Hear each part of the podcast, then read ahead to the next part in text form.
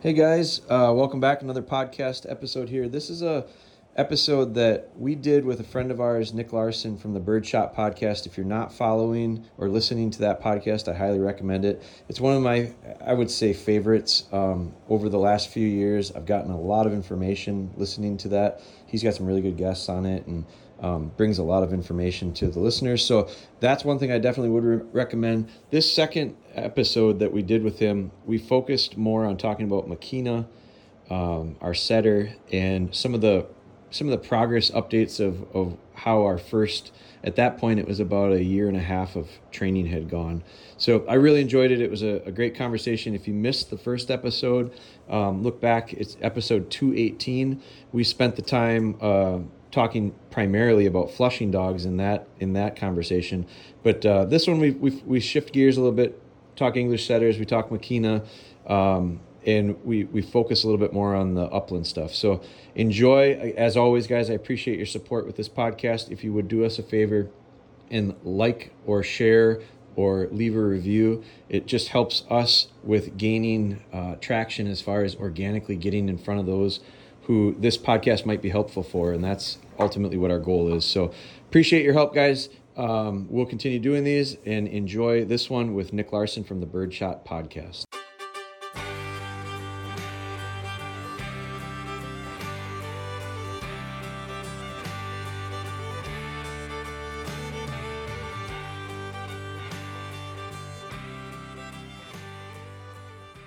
Rolling again on the Bird Shot Podcast. Welcome back to the show, Jeremy. It hasn't been too long since we last spoke. No, it hasn't. Thank you for having me back, man. I appreciate it. Yeah, absolutely. It was great to have you on initially, and listeners got to know you a little bit. We're gonna kind of get right to business today. But anything new since we last chatted? I mean, hunting season is a month closer. That's always a bonus. Yeah, it is, and we can get the dogs in the woods a little bit now, so that's always nice. It's been a little hot for me, but and just where we're at with our training, I'm not quite putting her in the woods yet, but we'll talk about that. But you get these milestones in the summer. So July 15th is one where now we can go in the woods again. So we're getting close. Yeah. Yep. That is a nice milestone to hit. We know we're inching closer and closer. It's like you say, it's kind of around here, like in this part of the world, do you really want to go out and, right. And yes, I do want to get on wild birds, but the woods are not the most fun place to be. And even if you it's not like out west where you could maybe go early in the morning and sure. and run through some stuff and hit some cooler temps. But here we just got all the thick cover and bugs and stuff, but we'll be out there. I haven't run the dogs yet in the woods to find any birds, but I've been hearing good stuff. So definitely looking forward to it. I was talking with a couple of buddies. Like for me, it's, it'll be nice to try to find some birds probably, but it's not even just that. It's just the idea of I can get back out in the woods. Like I can go on snowmobile trails that I'm pretty sure aren't going to find any birds, but at least I can run them on it and, get that type of exercise going again. I've been swimming the dogs an awful lot. And sure. I really am. I'm really big on the idea of that. So I've been swimming an awful lot this summer, and I'm making a point of doing more of that. So, but to run them, I think they need that as well. Is the setter swimming? Yeah, like a fish. Yeah. She's an otter, man.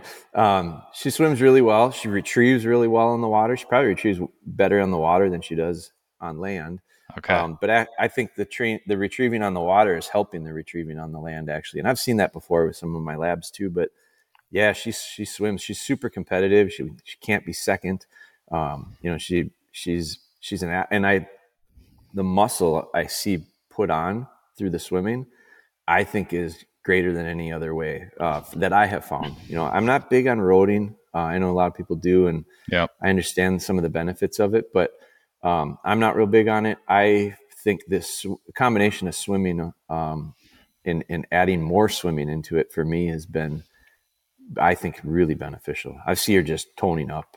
But you think about what she's doing. She's working every muscle, and look at the impact, real low impact, keeping her cool. So I think there's a ton of benefit to it. Yep. I would agree. To use a real serious word, do you have a protocol or a way that you approach getting the dogs that swimming work? Is it just throwing bumpers and have them retrieve? I kayak. No, I don't do it retrieving. I mean, we retrieve in the water more for fun. Okay. The swimming that I'm doing with them is more like aerobic, in that I kayak. Okay. So I'll go distances with them. So I take them out. We've got a cabin on a lake, and then my parents live on a lake and not far from there. And so I have different paths that I'll take, and I'll have them swim behind the boat. And sometimes I go fast, for short stretches. Sometimes I slow down and I kind of let them kind of pace themselves down a bit. But so I vary some of the speeds. I vary some of the distances. I vary some of the time that it takes to do it. And, I'm not a sports dog scientist by any means, but I'm looking at it and going, well, I know people run fast and sprint a little while, and then they kind of, run long distances and pace themselves. So I'm kind of replicating some of that stuff, but doing it on the water. And I'm telling you, not just with her, but like with my labs too, I'm seeing some really nice body changes with them. So to me, it's the safest way. Pretty effective. Yeah. Yeah. No, I like it. My dogs get in the water a good bit when we go to our cabin around here. I have access to water, but a lot of it is, Lake Superior, that's cold. Sure. Not that the dogs mind too much, but I don't have like the sort of kayak canoe setup where I would actually paddle around and have them follow me. I've never really tried that. But my dogs they love the water, and I try to get them in there as much as possible, but never tried the actual swimming thing, which is interesting. Is it kind of just a pack mentality? You just kind of like expose the dogs to that, and they just all of a sudden start following you, and they figure that out pretty quick, I'm guessing. Yeah. I think for water introduction. Yeah. And I've got these two puppies right now. My puppies don't do it. I've got two pups that are about 5 months old, and they're not swimming that kind. I mean, they're swimming, but they're not swimming the distance with me. We're just making some fun retrieves. But of those two puppies, I've got one that's really not quite comfortable swimming yet. She's just a little behind in everything as far as development. And so she's just as happy to sit on the shore and watch, which is strange. It's probably and so this week I took them, and I walk them, by my place here, and there's a quarry down the road which has big water, and they have a ditch. They pump water out, and they fill this ditch with water, and it's not quite deep enough that the dogs have to swim. And so I was with my son, and we were walking our dogs here, earlier this week. And that one puppy that's hesitant to go into the water and swim became pretty bold in that water. She didn't have to swim in it, but it was right to the point where she would have to swim. And because they were playing and having fun and chasing each other, that's where that pack mentality, I think, has loosened up her mind a bit. So now I'll go back up north this weekend, and I'll be curious to see when is the point where she's just going to go, and it'll come. It's just with her, it's taking a little longer. It took the other one longer probably than I thought it would too. But all of a sudden one day it's just, she went, she saw a tennis ball out in the water, and she went, and there's no turning back from that point. So, and that little puppy swims, you see these puppies kind of swim funny. A lot of times they can't quite get leveled out, and they're kind of breaking water. This one that I have, and Makina as well, never swam like that. Boy, they level right up, and they're torpedoes in the water. So yeah, some I think it is more natural to them, but yeah, the pack mentality for me is, in a situation like that, to get her over the edge. Yeah.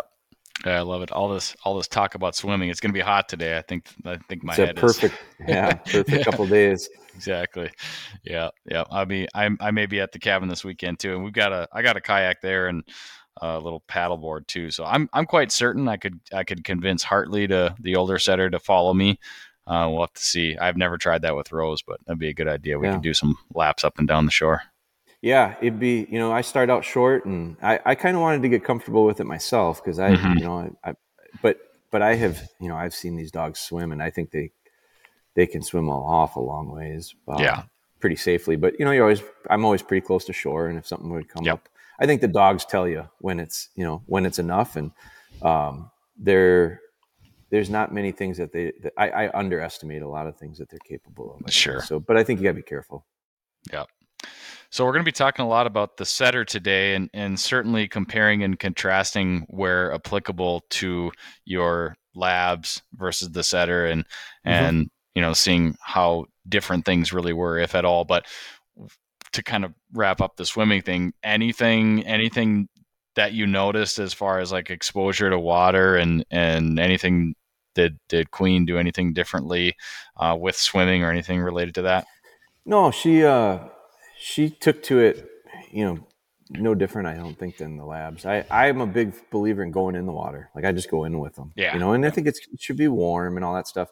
But no, I didn't see any difference. I think I've seen more variation. Now, obviously, I've seen a lot more Labradors than setters myself personally, but I didn't, there's variation in all of them. So I just think the one thing that I really believe in, and everybody's got their own way of doing it, but I think that it's a notion that should be applied to everything, but it's patience. Like, just be patient with it. Cause I do think we get so antsy about stuff, and I'm like that too, man. I wanted to pick this little puppy Rain up.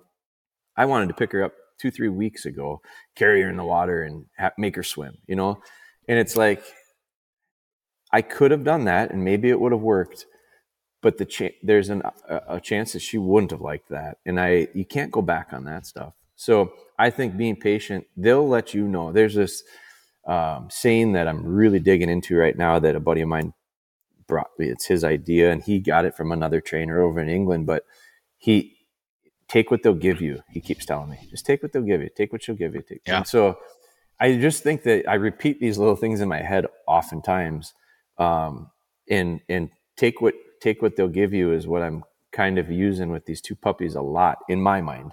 And this is, I think that can work in that situation. As far as swimming, they're going to go eventually. And if they don't, I'd be surprised, what's going to happen is you're going to figure out how to unlock that door.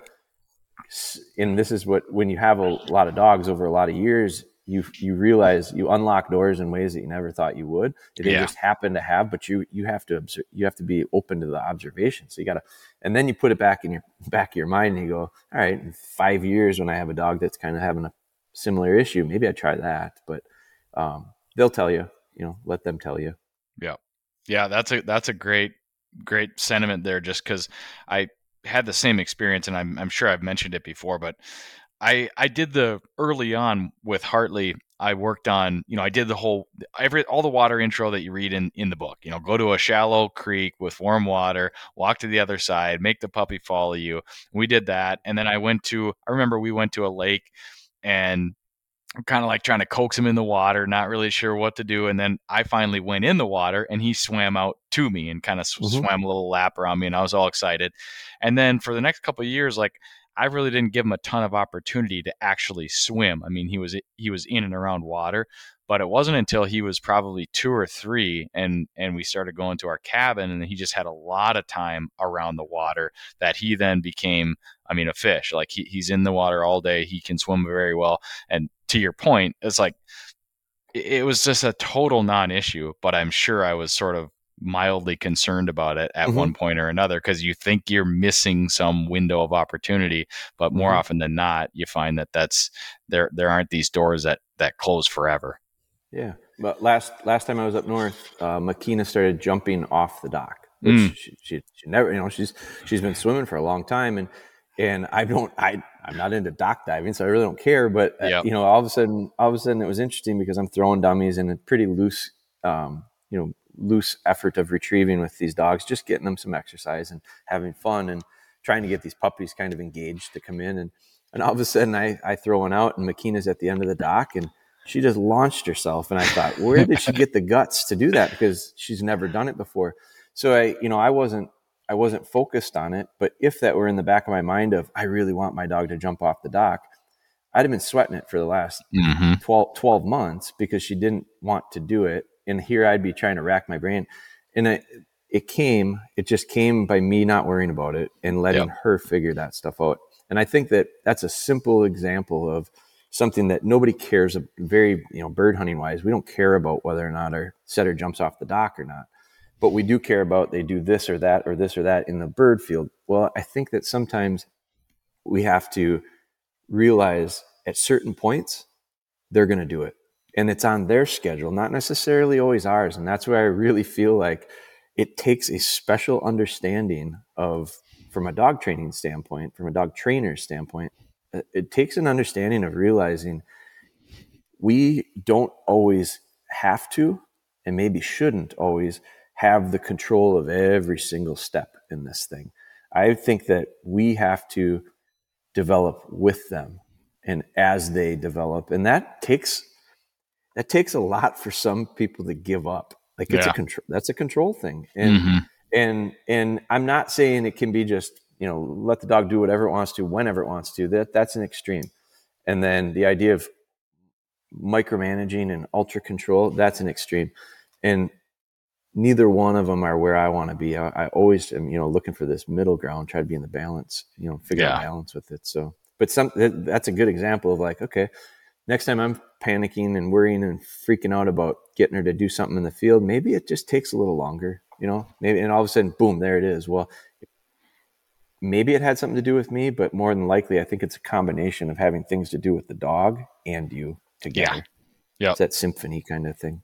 Yep. Yeah. And that's applicable in a lot of areas of life too, that, you know, if you're intensely focusing on something, that's good in certain bursts, but if you hit a wall, sometimes it's best to shift that focus, go elsewhere. And then, you know, things will happen without you really feeling like you did anything, you know, they just sort of seem to happen. The watch pot never boils, you know? Exactly. Yeah, exactly. Very simple and well said. Well, we're going to talk more about the setter, but I want to jump in here and have you tell me a little bit about your relationship with the partridge, Jeremy. When did you guys get involved? You know, how long do you go back? Well, I've never heard of a grouse until I moved to Green Bay. I'm from Rhinelander, which is, you know, I would call it northern Wisconsin, north central, but I never heard anybody call it a grouse until I came down to Green Bay, and I moved to Green Bay when I was in like fifth grade. So I pretty much grew up down here, and I had buddies and my buddies' dads, and I would hear them talk about grouse hunting. And I was thinking to myself, it's a different species. I had no idea what they were talking about, but living up north and being raised up north, and like my whole family's from up there, my grandpa was the guy who always talked about partridge, and my dad and my uncles and everyone, that was always partridge. So I know some people talk about like road hunting, the connection of, you know, you're a partridge hunter, but that wasn't that wasn't how I understood. I just understood that was what that bird was, you know, like everybody called. And it's still like that up there. I drive down the road and I'll ask anybody if they're seeing birds, and they'll ask me partridge. And well, I know where you're from if you say that, you know? So yeah, it's one of those little things that it's not that far away from here, you know, like it's like 2 hours north, but there's a division, a line there of division in Wisconsin where it's, you're either grouse hunter or a partridge hunter, but I know you're from up north if it's partridge. Yeah. I love that. That's... like the word. I like it actually. I try to train myself to call them that again, just because I don't want to ever let that go away, you know? Yeah. Yep. I do too. I have a fondness for it too, just because the people that brought me into it, that's what they called, you know, my grandpa, my dad, my uncle, it was partridge. So I've always had a fondness for calling ruffed grouse partridge. And, you know, now you have some fun with the whole grouse hunter versus partridge hunter, that kind of thing. But I don't mind either term. If I'm, you know, on this podcast, I usually say grouse, but that's another funny thing, 'cause I always say grouse, and, you know, when I say that, I mean ruffed grouse, when there's obviously lots of different grouse species too, but it's just one of those fun things. But you got started hunting them when you were fairly young. Did it become a thing that you avidly pursued, or, you know, what are your kind of early recollections of partridge hunting? Yeah, it was, well, we always saw them bow hunting. So like we weren't necessarily trying to hunt them. My dad, I'd be tagging along with my dad bow hunting, and we would spot them. You know, we hunted some woods that, now looking back on it, I recognize why they were there, but it was, like managed forest properties that had been selective cuts, and they, all of a sudden they regenerated. And so it totally makes sense why they were there. But back then I didn't really think twice about it. And I feel like back when I was younger, it was more commonplace, I felt like, for us to get scared by them walking down trails. Like, you know, we weren't necessarily looking for them. We weren't necessarily going into covers that you would, that the way I would do it today, but we would get, you know, startled on the trail. They'd scare the hell out of you. So yeah. It was always kind of an elusive bird that way. I do recall, like, one of my first memories with one is at my grandpa's, and going back on it, this was in the early 80s, and I was pretty young, and I spent my summers there. It's where my parents live now, but that's where I grew up in the summer.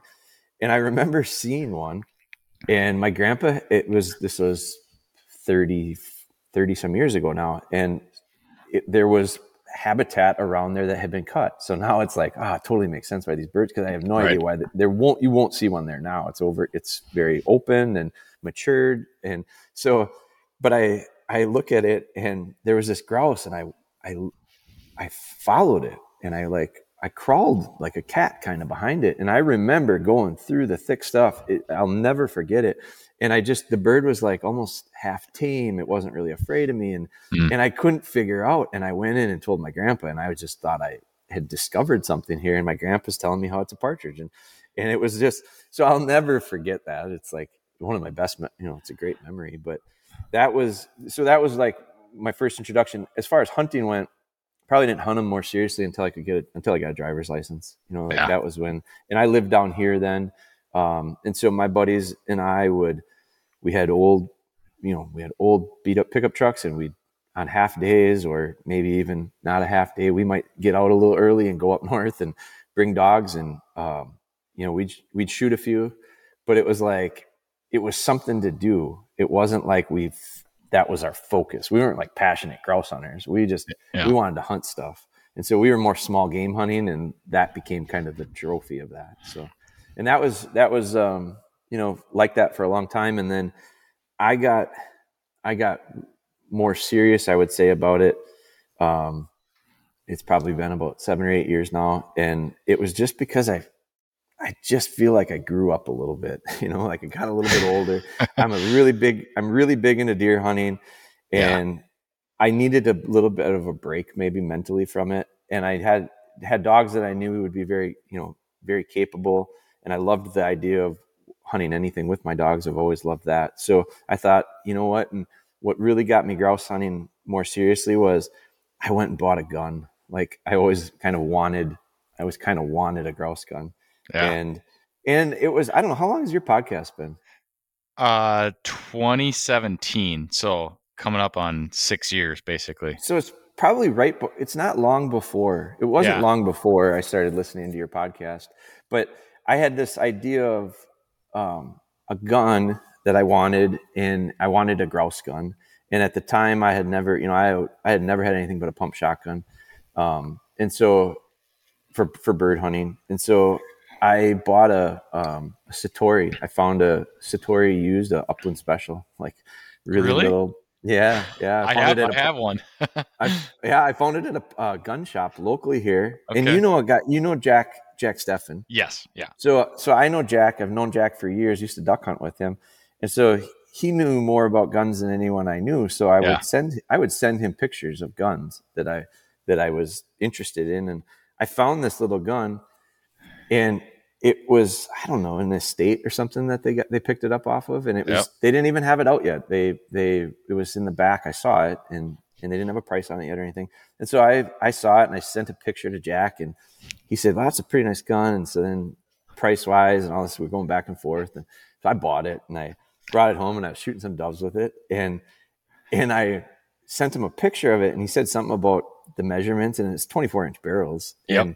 And so I said, no, it's a 24-inch barrel. And he goes, no. And I said, yeah. He goes, then it's an Upland Special, or whatever they call it. Yep, that's right. So I'm like, well, that's what I got. And he's, oh man, that's cool. That's cooler than what I thought. And so I bought that gun, and it forced me intentionally. I bought it because I knew if I bought it, I was going to go grouse hunting more, because I was like, I got the tool for it, man. I'm going to go do it. And there was something about the feel of carrying that. So I started running like north of my house here. I'm not far from the UP, so I'd run up there, and I started looking into gems, like those gems areas. And, and I just didn't understand enough about the bird to really consistently put myself in front of them. Prior to that, it was always kind of, I'd see them in some spots that I was, whether happenstance, yeah, whether I was going back to fish a lake or deer hunting or something like that. So, but then all of a sudden, that was where I was like, I'm going to start. If I really want to do this, I got to be better at it. And so that was when I tried to study some more stuff and learn a little bit. And I think grouse hunting for me has really opened up my eyes to looking at the woods differently, you know, because I look for different stuff now. And it's shit that I never realized or recognized. And now I look at it and I go, okay, how does that correlate? And it's what's interesting is how much it connects dots to other stuff that I do and had interest for a long time, deer hunting stuff and bear hunting stuff and things like that. There's a lot of overlap in the understanding of that woods. Definitely. And so that's the beauty of it for me is that it's this, I'm learning an awful lot about different stuff that I wouldn't have learned about otherwise. Plus, I'm learning an awful lot about my dogs because I have to work them a little differently, and I have to approach things differently with them. I have to prepare them a little bit different. I have to handle them a little different. So all that stuff is like opening up this giant thing in my mind of, man, I got a lot to learn. And then you do that long enough, you realize you got to have yourself a pointing dog. And if you're going to have a grouse dog, you got to get a setter. So like I had all these, like I went through this whole thing. I started out with the idea of a pointer. I was thinking pointer for years. That was going to be my pointing dog. I had looked at a few kennels. I talked with several, visited a couple, just wasn't quite committed enough to do it. And then I started, the more I dug into it, then I started to question, is that what I really want? And then I found setters and then I was like, oh man, this is what I want. And then I dug into that. And then, so it's admittedly, I'm very much in the learning phase of all of it. Yeah. Oh, I love that, man. It's almost uncanny, a Satori Upland Special, and then you end up with a Northwoods Setter. We got more in common than I even realized. So when did you get yours? Your gun? Yeah, so it's similar. Like it was I grew up, grouse hunting, and I at some point this was in my mid 20s probably. I was working and had a little bit more money, and it was like, oh, I want a double gun. I want a similar to you. Like I wanted a gun that like I identified more as a bird hunting gun, an upland hunting gun. And for me, I always knew about I liked Brownings. I had a Browning BPS when I was younger, and they had a BPS Upland Special, which had a straight English grip, and it was just their pump shotgun. And then you had the Satori Upland Special, which I had kind of identified as what I wanted as my first grouse gun. And at the time, maybe looked on Gun Broker a little bit, but I didn't look around or go to shows or anything. Well, I went to this gun show in the Twin Cities with my buddy, and I had it in my mind that I was hopefully going to find a Satori Upland Special there. And I walked around the entire show and like didn't see anything. And it was literally the last table as we were walking out, I eyed this thing up, and there's a Satori Upland Special. And this old guy he was selling it for a friend. He said on consignment, and I sat there and looked. It was kind of like, I didn't know anything about inspecting a gun or knowing like whether or not you should or should buy it, but I bought it sight unseen. And that was my first double gun. And obviously I've gone, on the downward spiral from there. Right. I've got lots of other ones, but I still have the Satori, and I shot that thing pretty well. It's a really neat little gun. So yeah, I love it. I don't hunt with it. I haven't hunted with it for a couple of years. Yeah. I keep it at my cabin. It stays in I got this old gun rack that my dad built in high school that I keep it right there. It's like almost like for looks more than anything right now, but like I'll have friends that'll use it. Yeah. I can't sell it. I'll never sell it. I can't sell guns, and it means too much to me now. Like it's a part of my family, right? So I'll give it to someone. I'm going to give it. I've got a nephew that is a real aspiring hunter, and I've got my son, and like it'll stay in our. I hope it just stays in our family and forever. But I'll give it to somebody, and but I did like it. I loved it, and it did exactly what it needed to do. It got me really committed to dig in a little bit deeper, so I kind of owe a little bit to that gun probably. Do you ever have issues with the safety kind of getting caught in the middle of that selector and not coming off? I've heard it's kind of a common. No. It's maybe happened to me once or twice, but I haven't used it much anymore. No, I haven't. And I don't shoot it an awful lot. You know, I mean, I've shot several boxes through it since I got it, but that's in 7-8 years now. Yeah. It's been pretty flawless for me, and it's in really good condition. I don't know. I'm guessing it's gotta be from the 80s. I would guess. Yeah. I think mine is too. I think I looked up the serial number at one point. So, but it's a cool little gun. And that's another reason I love partridge or grouse or whatever you want to call them. But the idea of this hunting, this type of hunting, isn't just about this bird for me. Mm-hmm. It's just a lot. And I think that's a very common thing for a lot of folks. There's the guns become a very important part of this. And, and not to say that it has to be like fancy either. You know, like these, I don't consider these guns are a lot fancier than what I was used to. Like it was a huge step up for me, from an investment standpoint, but I don't think you have to. There's some stuff that isn't that expensive either that, you know, I think fits, you know, it fits the feel of it. Yeah. Whether it's a vintage side-by-side, a Satori Upland Special, a Winchester Model 12, you're absolutely right. I wonder about this because it is very common. It won't come as a surprise to most people listening to this, but you know, is it the sort of the lack of the trophy aspect of upland hunting where, you know, a grouse is a grouse for the most part. Mm-hmm. And you know, it's human nature. Like we sort of build things up in our mind and we figure out ways to kind of like rank something versus another thing. But you know, the dog is a component, the bird is a component, the gun is a component. There's so many of these things that we kind of like, we sort of build up each of these components, and it's all about sort of like the entire experience when it comes to grouse. And I mean, that's, you can do it however you want to do it, but I love that stuff. Very much so, and I actually feel like there's such simple steps of measurement for me of and it's rewarding. Like there was a big step that first year that I wanted to do it and bought that gun. I mean, I found a limit. I didn't shoot one. I don't know if I found 10 birds that year, and I went quite a few times. Not as much as I do now, but like I went enough to have. I should have found more than that, but all of a sudden the second year it stuck with me enough. Then the second year I just started to find more, and I started to realize why I'm finding more. It wasn't an accident. It was because I was learning more and putting myself in better spots. And then all of a sudden it became like really, really satisfying and rewarding to recognize I can go out and find one each time.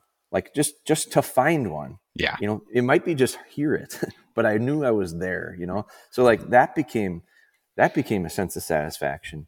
And I have to remind myself too, now a few more years down the road with it, don't lose that. You know, like there's going to be a point where I have to tell myself, you know, I'm guilty of like a day where we get back, and, you know, I like to spend October at my cabin if possible. And that is like, I really look forward to that. But there's days where we get up, we come back, a group of guys, and we're going to eat and whatever. And we're talking about we only saw, you know, between the group, we only moved 30 birds. And I'm going, mm-hmm. Are you fucking kidding me? Like, stop right now, because there's so many things that are going on right now that you just said, we only did this, and you're kind of disappointed. No, man, you got to. So I have to remind myself, and I think I will have to remind myself of, you know, enjoy these subtle parts. And don't lose the sight of that. But yeah, it's so common. And I think usually when you have those moments, they're very short-sighted moments, right? You're caught up in the moment, whatever you know, we had a tough day in the woods, you know, and yesterday we flushed this many, and you know, it's human nature. But as long as you can, at some point, step back, take a breath, and look at the bigger, like, hey, we were out grouse hunting today, man. Like, right. I mean, that's, you know, we all go through that. So totally. And I think part of it too is the company you keep. Like, I think you have to be careful. I'm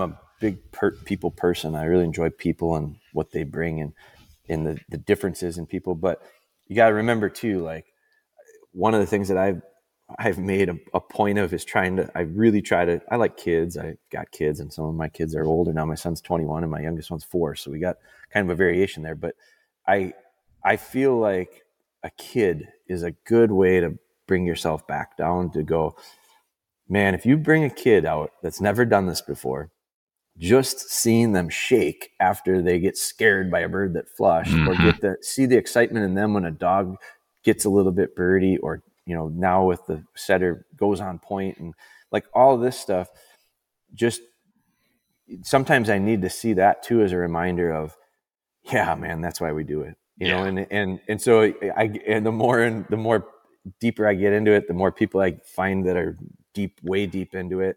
And I gotta like learn as much as I can from that, but also recognize that's where I see a lot of that. Well, we only did this. We only, no. Stay grounded that way, you know? Yeah. So I think it's just a personal thing. It's a struggle of mine personally that I got to continue to work through. Yeah. Yeah, that's cool. Well, like your Satori Upland Special, mine's at the cabin as well. It's kind of on it's my dad's gun. Now he retired last year, so he had a little more time to spend in the woods, and sure. I left it down there, and it's actually, mine has a real short length of pull. Somebody chopped it off and there's a rubber pad, and then I have a slip-on rubber pad to bring it out to like an adult size. So sure, I've got visions in the future that my boys will maybe be shooting that gun as well. For sure. That's really Very cool. Yep. Well, let's slide into talking English setters a bit. We've danced around it here on part one of our conversation a little bit today already, but then you kind of hit on sort of how you end up. But what was it about the setters that, you know, you had an idea in your mind of a pointer? What kind of tipped you over and said, you know what, I'm getting a first pointing dog, I'm going to get an English setter? I think the one word that I think is important with them is warmth. I just feel like they're a warm dog, and I like warm dogs. When I say that, I mean like they give you their eyes. They're with you. They remind me a lot of my labs, you know, like, and when it comes to labs, I've got this style of dog that I really like. And it's something that I've for years and years and years pursued, tried to narrow down to figure out exactly. I think that's a real important thing for people, especially when you get serious about dogs.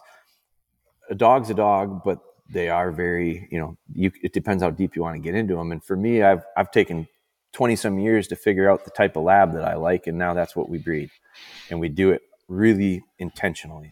And so when I got into, and that's true in all breeds. Like there's some labs that their personalities are not what I'm after, and their style is not what I'm after. There are setters that are not what I'm after. I've seen now I've like really gotten interested in this world and dug in, and some of the field trial stuff has been super fascinating to me, cover dog stuff.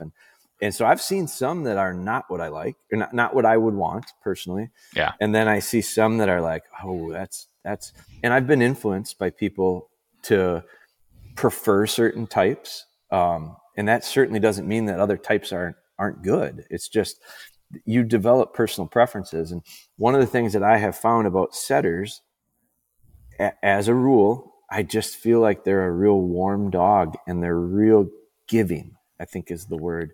And I like that. That's what I like in my lab. So when I train these dogs and work with these dogs, there is a level that I need, a feeling that I need of cooperation. And I found that with the setter. Yeah. And I think a lot of it came from their eyes. Like I get such good eyes from them, from some of them, you know, and the pointers are cool. I think I really like them too. Don't get me wrong. But if I have to pick one, which I had to pick one, that's what I picked. Someday what Jerry Coulter told me, you want to be, when we through this whole process of Makina, my setter, I've tried to spend as much time as I can. I'm going to go see Jerry later this week. Cool. and spend a day with him. But we've done that several times, and I pick up an awful lot that way. And there's other people that I've spent some time with too, and I gain so much from that. But we've had some conversations, and he laughs, I think, at some of the stuff I say, because, you know, I'm experiencing some of this stuff for the first time, and he's had 40 years of it. So he probably is like me with that kid that grouse hunts for the first time. You know, it's like, wow, he kind of enjoys these subtle things that maybe I haven't maybe paid attention to for a long time. But some of the things that I tell him, you know, I think, especially with his dogs, like they're built and they fit really well with my approach to training. And I think some people were surprised at that going, you know, as this has happened, and it's still in the middle. So like, I gotta be careful too, because we're not through the woods here with this dog. She's a very nice dog, and I credit that to her, like not to my training necessarily, she's built really well. She's got all the components, but what I think is aligning is how I work with her works with how she's built. And, you know, there was a point where I think folks that I talk with in the dog world, I don't know that they believed that would happen. I think they thought you're going to be in for some pretty rude awakenings of, you know, you can't do that with that dog. You can't do that with that type of dog. You can't do that with that breed of dog. And I just don't think that that's true. Like, I've trained her my training with her, the approach philosophy wise hasn't been a whole lot different.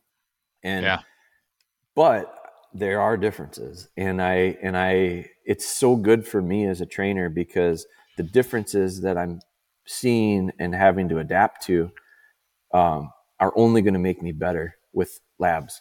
Like, they're only going to make me better with this next setter. And there will be, I mean, there's going to be more setters. I just love them. I'm really, really happy with her. I love hearing that. Yeah. That's cool. Well, I mean, I'm like nodding my head. A bunch of your listeners won't see that, but, and you know, the way you describe setters is certainly the way I would describe mine. And obviously my experience is limited only to setters, so take that with a grain of salt. And my setters just so happen to be from the same place as your setter, Jerry Coulter. Yep. So there's a lot of that going on, which again, you know, I've talked about my dogs at length on this podcast over the years, but I would certainly agree. And it's just interesting to hear that's what you found as well, because it's definitely kind of how I would describe my dogs. Going back to the eye contact thing, and I do want to, well, I'll start here. How did you land on Jerry Coulter and end up with one of his dogs? Well, I had heard, you know, it didn't take long. You don't have to dig in very far, the grouse dogs, to come across his name. And I actually just wrote an article for Gun Dog. I'm doing this column this year on trainers, people that have interested me, people that I've worked with and spent time with, and sharing story. The idea of the column is to share the specific story of the time I spent with them, because I think that I didn't want to write them as bios. Like, I think bios get pretty boring. They make people feel good. They fluff up stuff. That wasn't my intention with this column. The idea was share the experience that you had with the person, and hopefully that tells a lot about the person. That was my idea with it. So I just turned it into Callie that you're late cool. this week. She is the best, because she tolerates my personality of tardiness at times. But so I just sent it to her, and that'll probably be like November, I think. That'd be the fall issue. Yeah. Or well, I don't know where they're at, but yeah. Anyways, September, I think I just got this week. Yeah, the lab with the sharp tail on it. I love that cover. And then I did a column on Jerry Hovel as well. So his will be next. So that'll be like October, I think, and then November would be Jerry Coulter. But the idea of Jerry came because I wrote in there about Jerry, this thing called Jerry dogs. You hear them. You hear people talk about Jerry dogs, and it comes up very quickly. Well, his dogs are very. You can pick them out. You can pick them out in a crowd, mm-hmm. and that's intentional. You know, that happened. That took a lot to get for him to get he and Betsy to get where they are at. So and so that was easy to come across, but then. You know, it took me, I visited a few other, I talked with and messaged and visited a few others And what really did sell me on Jerry's dogs was Jerry and Betsy. Like I loved their dogs. I loved going in and walking through their kennel and seeing just that. I saw this warmth. I saw this warmth in their eyes. These dogs would come out. Thank you. My mail getting delivered here. So I saw these dogs. They'd come to the kennel and they'd kennel run and they'd look at me. Mm-hmm. All they wanted, and you could just see it in their eyes. Hey, give me a pet, you know. Not they're quiet. They're I just so that was what really pushed me over.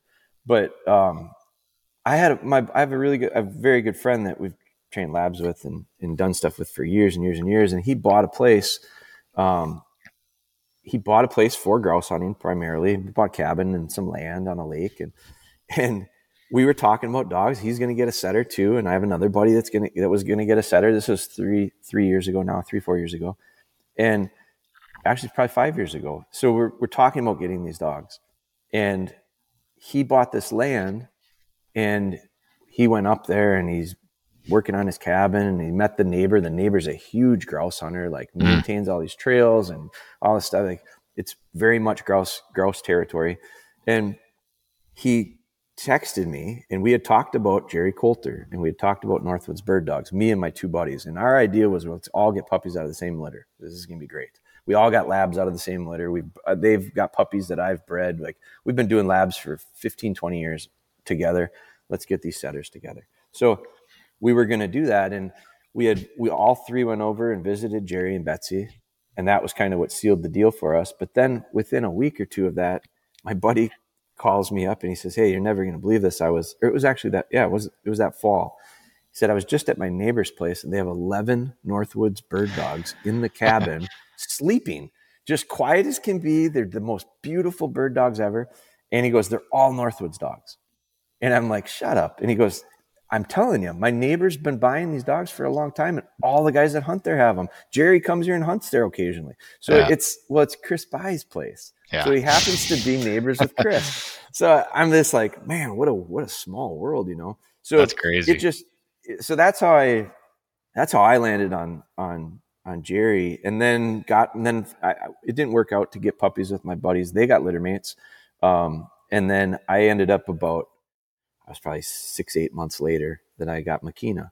And it was the best thing that could have happened for me because I got to live vicariously through those two guys with these setters for the first 8 months before I had to tackle mine. And I learned so much just watching what they were doing and kind of paying attention to some of the stuff that their dogs were doing well and struggling with. And so it's just been a great journey for me. And it's hard to believe, you know, really hasn't been that long. It feels like it's been a lot longer. So yeah, but yeah, so that's what I liked about them. Yeah, I love it. I love hearing that. It's funny. I mean, it is a small world, and yeah, I obviously, as I always say, stumbled into Northwoods Bird Dogs and Jerry and Betsy, and it doesn't take long to start, you know, meeting and interacting with people that know that name, know that kennel, know the dogs. And yeah. I met Chris By through a random connection, and same deal. It's just like, there's kind of a little community there, which is neat, but very much. Yeah. It's a culture. They've done a tremendous job of building a culture. And they have very, very passionate, like, following of that. Yeah. And it's a small world, but boy, I tell you what, you'll be surprised how often you bump into it, which tells me, right, well, maybe it's not that small. Yeah, no doubt. Well, let's kind of focus in on the setter, because the biggest thing for me is, you know, I know how I was kind of first bird, having like no experience. You're getting your first pointing dog, but you've obviously got this sort of wealth of experience with the labs and just in a much different place than somebody like myself. But I want to know, like, as you were looking ahead to getting a pointing dog, like, what were those things that, whether they turned out to be true or not, what were those things that you were concerned about or thinking, okay, I've got to go through this and this, which I haven't done before when it comes to pointing dogs? Yeah. The biggest thing for me, I think, was what I was told. And this is part of it too, was you got to really start. I had to really sift through, you know, listen to but understand that like nothing's gospel. So like I read a lot of books. I watched a lot of videos. I really dove into trying to be more of a student, because with labs, it's reflex now. It's, you do it long enough. You just, man, I'm just so comfortable with everything. I have no concerns whatsoever.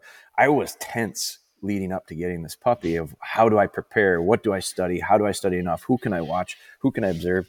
Who can I talk to? Create all these little phone a friend type things where I got all these little outs to people that when I run into these issues.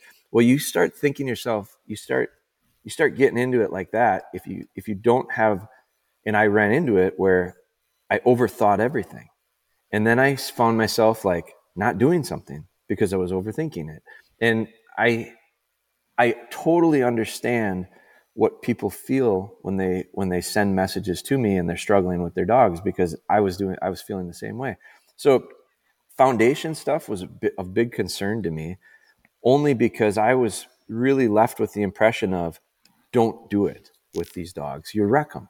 You got to build this fire in them, and you got to get these dogs bird crazy and like and all this bullshit. And I'm sitting here going, man, that doesn't make a lot of sense to me. Like I bought a dog that I think is probably bred like as well as I'm going to find as far as like bird finding and the idea of natural point and all this stuff. And so I had to like really kind of start questioning that. But I feel like the biggest thing that I think personally was a difference. So I heard that, but I just didn't buy into it. And I from the very beginning said, if I could just jump in and just clarify a little bit, like, cause I think I know what you're saying. Like it's basically with a young pointing dog, don't overdo the heel obedience, that stuff for fear of taking out that drive. Is that correct? Right. Don't put too much control. Not so much control. And I think control is like discipline, and discipline is like obedience, and obedience is like the heel and the all the foundational stuff. And so when I say it's that, it's like that's what some people's minds go to when you say those words, because I think we all have a little bit different definition of what foundation is. We all have a little bit different definition of what discipline is. We all have a little. So like you have to be careful when you start that vocabulary going, because if you listen to one person say it and you have an understanding of, well, those words mean this, this, and that's all you listen to, then you might be totally missing it, because the person that said it might not be meaning what you're actually like understanding it as. Yep. So I think part of the problem was when I would talk to people, and I just think it was great because people were more than willing to share their opinions. Like they were more than willing to share their thoughts with me on it. And so when they would say, you can't do the discipline, you can't do the foundation, you can't do all the control stuff that you do with these labs, you'll wreck that puppy. I think part of the issue was how they thought I got the control with my labs. I think they didn't understand necessarily that I don't put a whole lot of pressure on my dogs. Like from a training perspective, in my opinion, I'm not real big on pressure. Like I think you need pressure and praise. I think that's important. I think that's how they learn. But I don't think it means you have to like be really hard with them physically. I don't use e-collars. I don't use shock collars. So I don't know anybody that I've talked with about this that didn't realize that I train all my labs without one. Never owned one, never used one. So when I said to them that I'm going to do that with the pointing dog, they really thought I was speaking a different language. And I think what they thought was when you start talking about doing this control, discipline, foundation, obedience, whatever word you want to use, it all, in my mind, it's the idea of having a well-disciplined dog or an obedient dog. I think they thought in order to do that, you're going to have to put a whole bunch of pressure on the dog. And I do think you can kind of take their spirit away a little bit if you're too hard on them. But I don't think that's any different with a retriever. And that's what I look at it as, well, I'm not doing it that way. And I think once people realize he gets his dogs to heel really well off lead, like I want her to heel well. Because now it's looking at, well, what is my purpose with this dog? I'm going to bird hunt with her for 3 months out of the year. for 9 months out of the year, she's our family dog. She lives in our house. She goes to every trip with us. She's doing all this stuff. And so I'm not just putting her in a kennel at the end of the season and taking her back out in August to tune her up. So, and that's, I would say the majority of your listeners probably are in the same boat. Like very few people, unless you're an outfitter, I suppose, have dogs that at such volume that you don't use them in everyday type stuff. Yeah. So for me, in order for me to truly enjoy them, I have to have all this stuff. So I got the puppy healing, you know, I'm working with her on a lot of this real basic foundation stuff. Heel sit. I didn't teach her to sit. I taught her to stop. That's one thing that, you know, that's the old wives' tale. Don't teach her. I feel like, man, if you are afraid that your dog's going to sit because of you've taught it to sit, I look at it and I go, well, how did you teach it to sit? It's only going to sit under pressure. If you're putting so much pressure on it, so when the dog goes to a bird and goes on point, the last thing on my dog's mind is me. That dog's on the bird. And I just don't see, if the dog sits because it feels too much pressure, you put way too much fucking pressure on. Has nothing to do with the idea of teaching the dog to sit. I didn't not teach her to sit because of that. I didn't teach her to sit because it's this idea of take what they give you. She didn't like to sit. Yeah.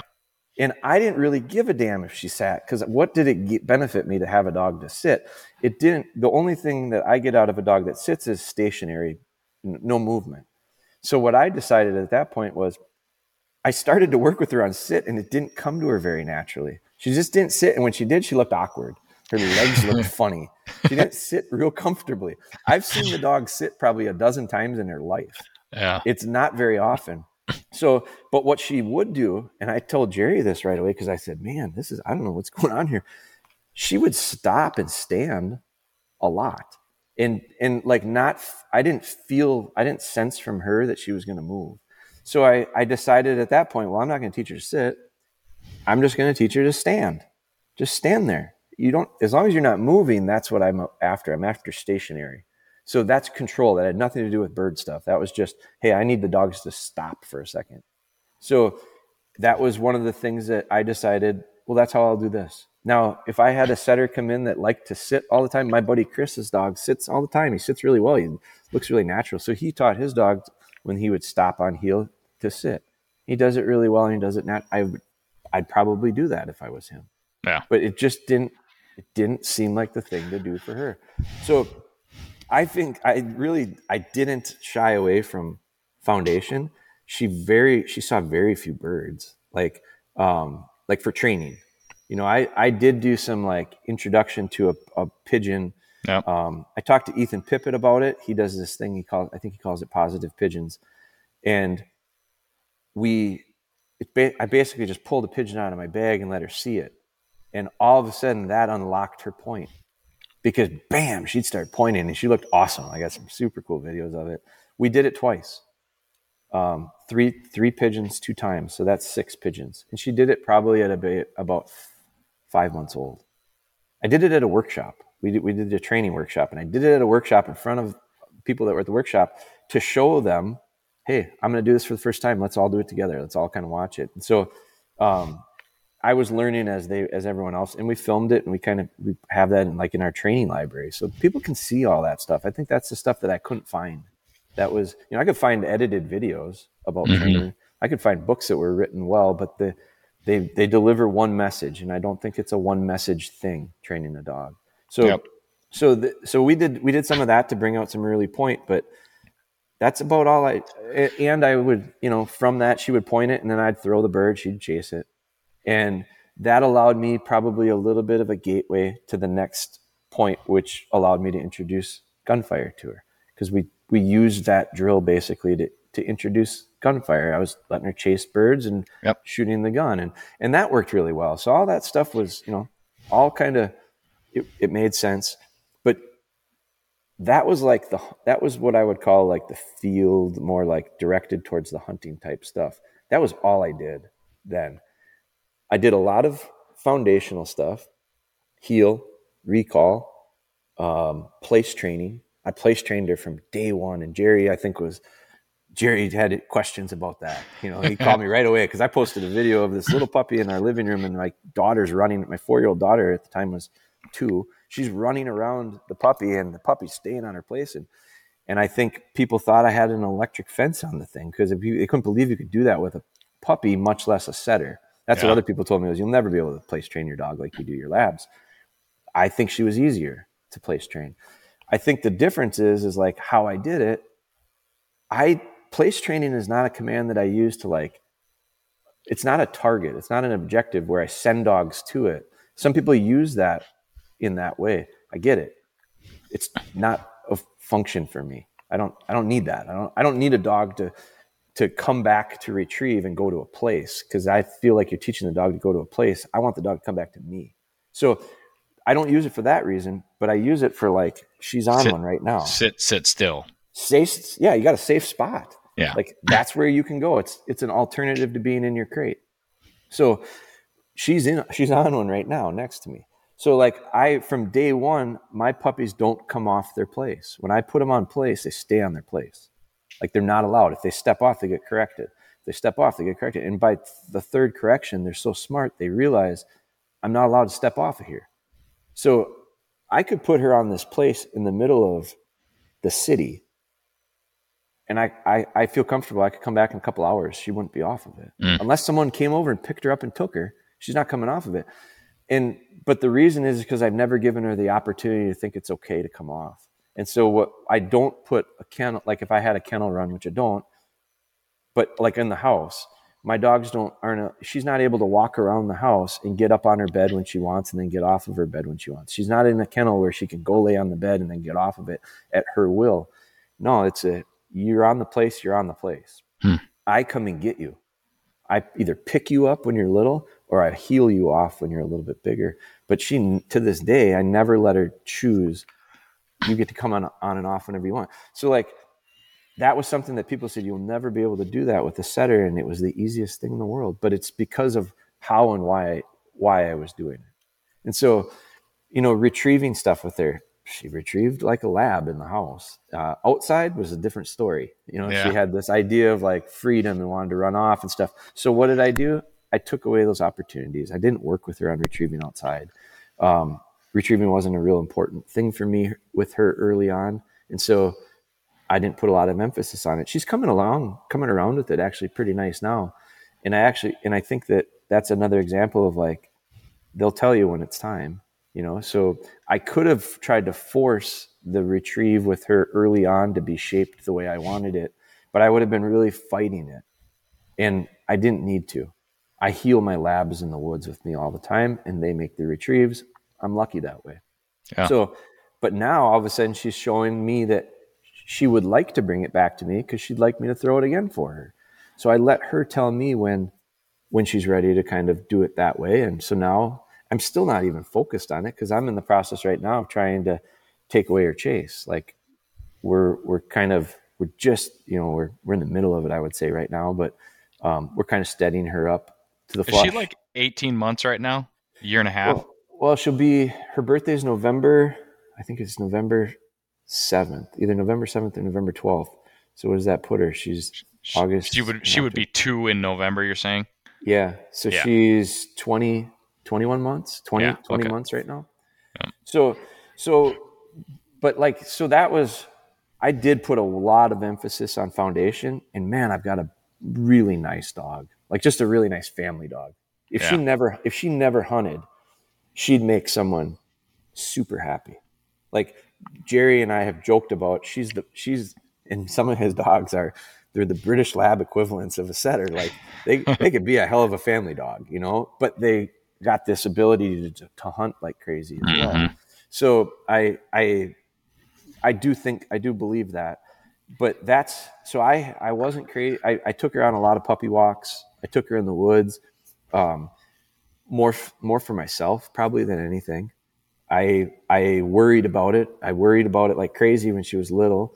As soon as she'd get out of sight, I'm Mr. Panic, you know, cause I'm not used to allowing, much less encouraging a dog to get out. I didn't want that. And I thought, man, I know what she's capable of when she gets bigger. So I kind of fought myself on the idea of letting her run.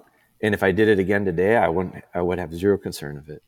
Let her go. Let her do whatever she wants. Let her go. Yep.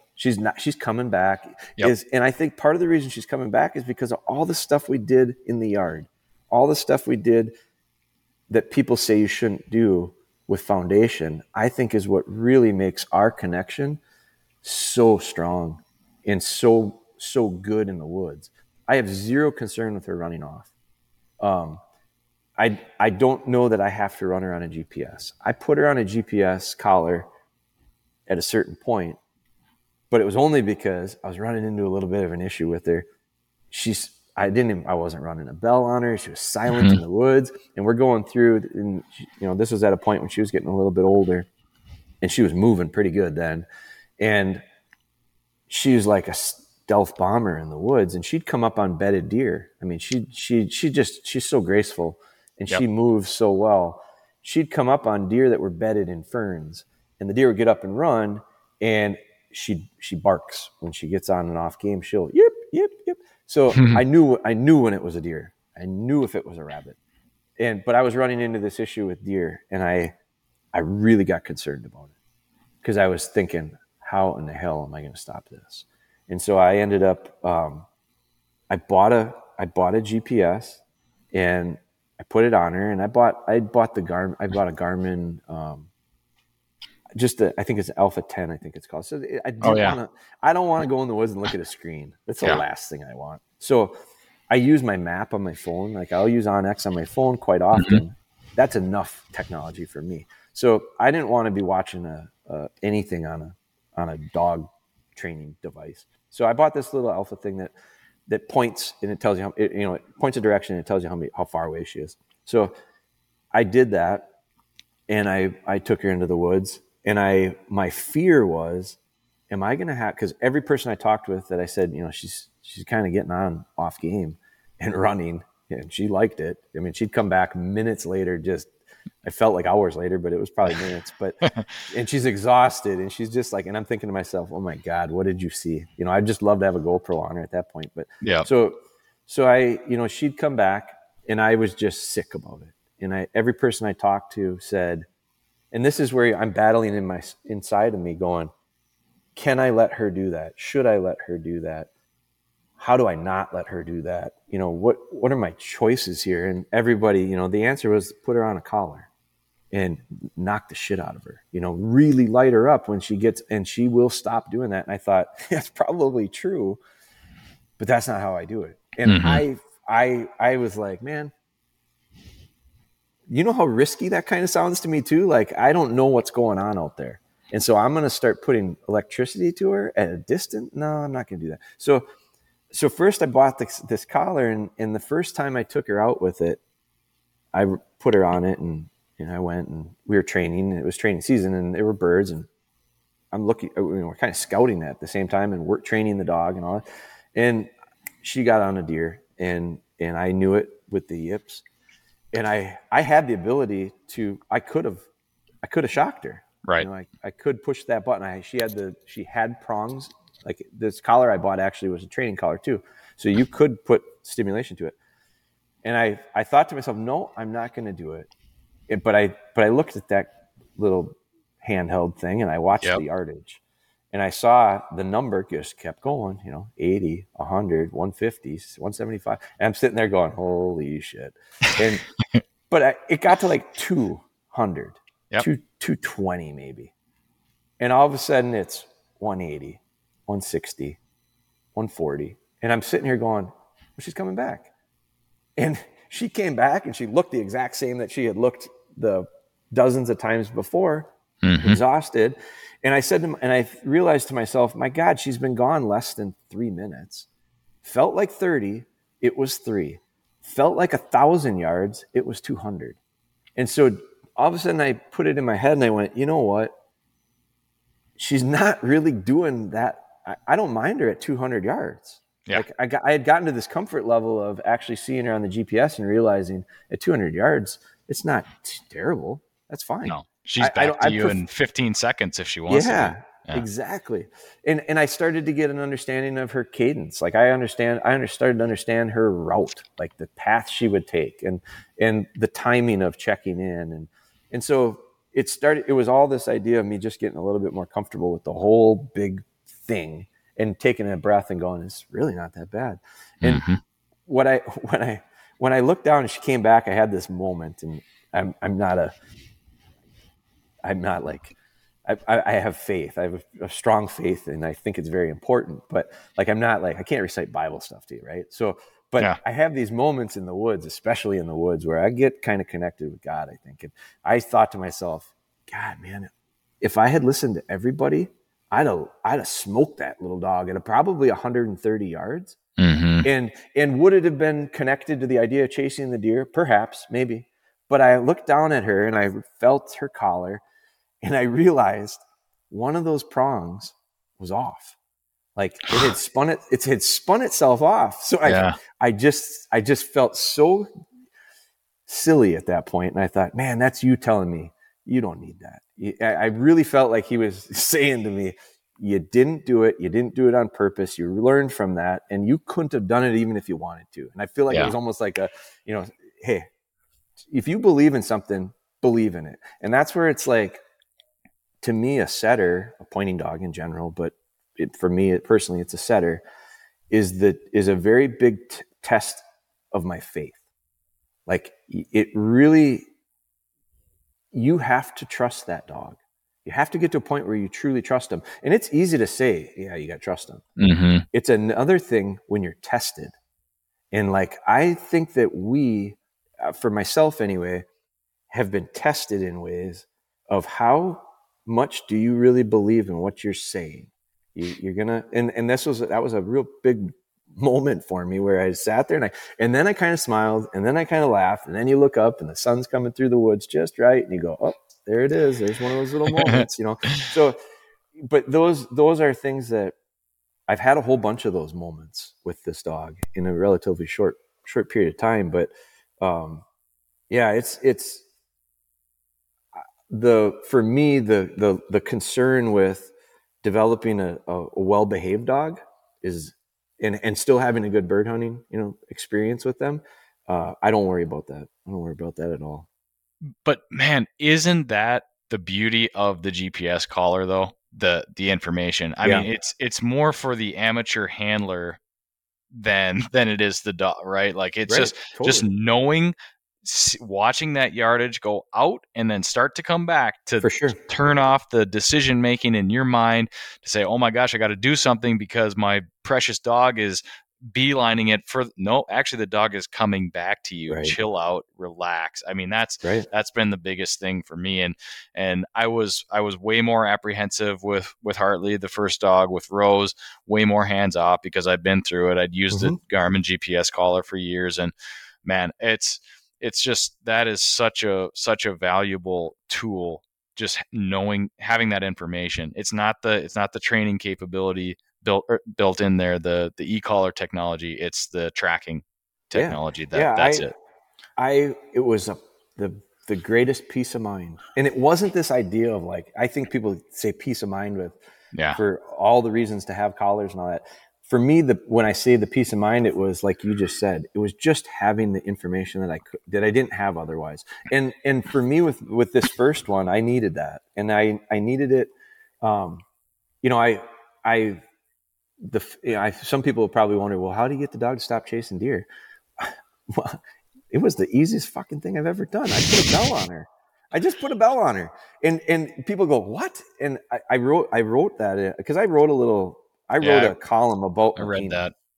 Yeah, I wrote this whole, for one season, I captured basically the first year and did like 6 issues. And it was just the progression kind of, I made notes of milestones of training. And that was, and I thought I hoped the value that came from it was me trying to write it as like a first time person. I think it relates to people probably. I mean, those things in Gun Dog, the, you know, a column, especially because it's limited with space. You can only write, you know, you only got so many words, and the information in there isn't necessarily written directed towards a professional. It's directed towards people like me who are training their first, bird dogs. So, So that was hope. That was the hope in that. But I wrote about the idea of how I got her to stop chasing game was don't put her in position to chase game. And the way I did that was I put a bell on her when she went through the woods, and all of a sudden the stealth bomber became a loud diesel pickup truck. Like, she made noise going through the woods, and game got out of the way.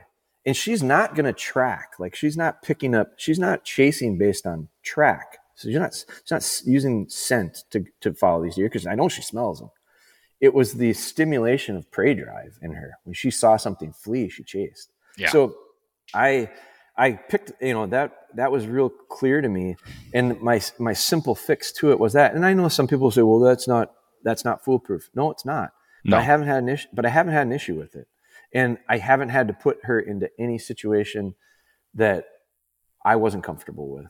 And so when it comes to the training part, so for me, that was a really easy way. But now I combine that with the idea of, well, I can actually see the yardage. I do see the function for some, especially if they're hunting without a bell.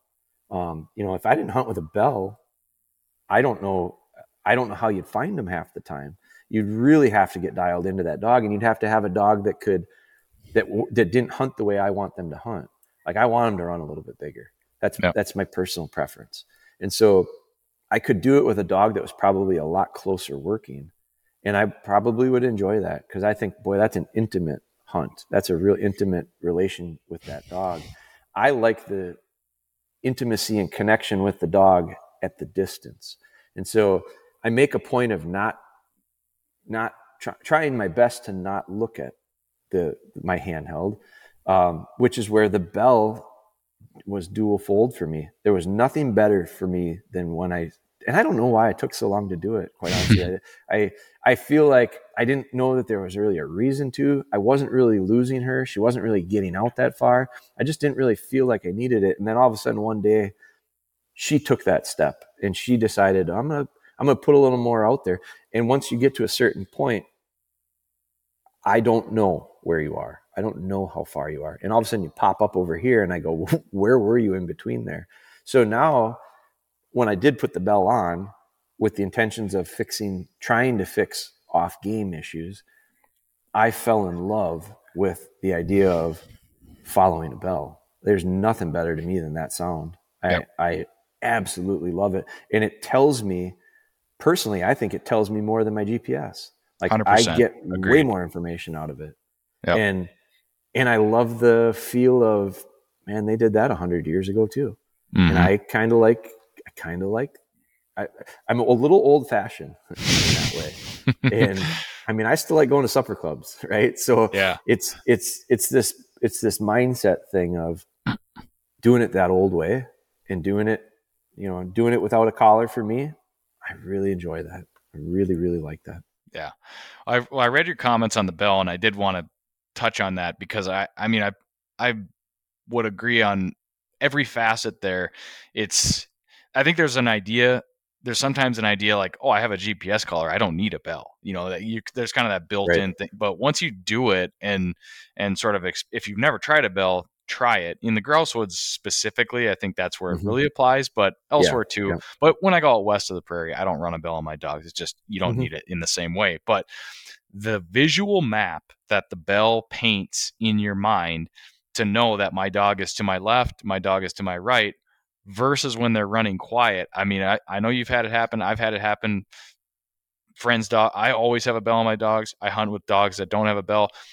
You see them over here, and the next time you see them, they're on the other side, and you had no idea that they crossed over in front of you.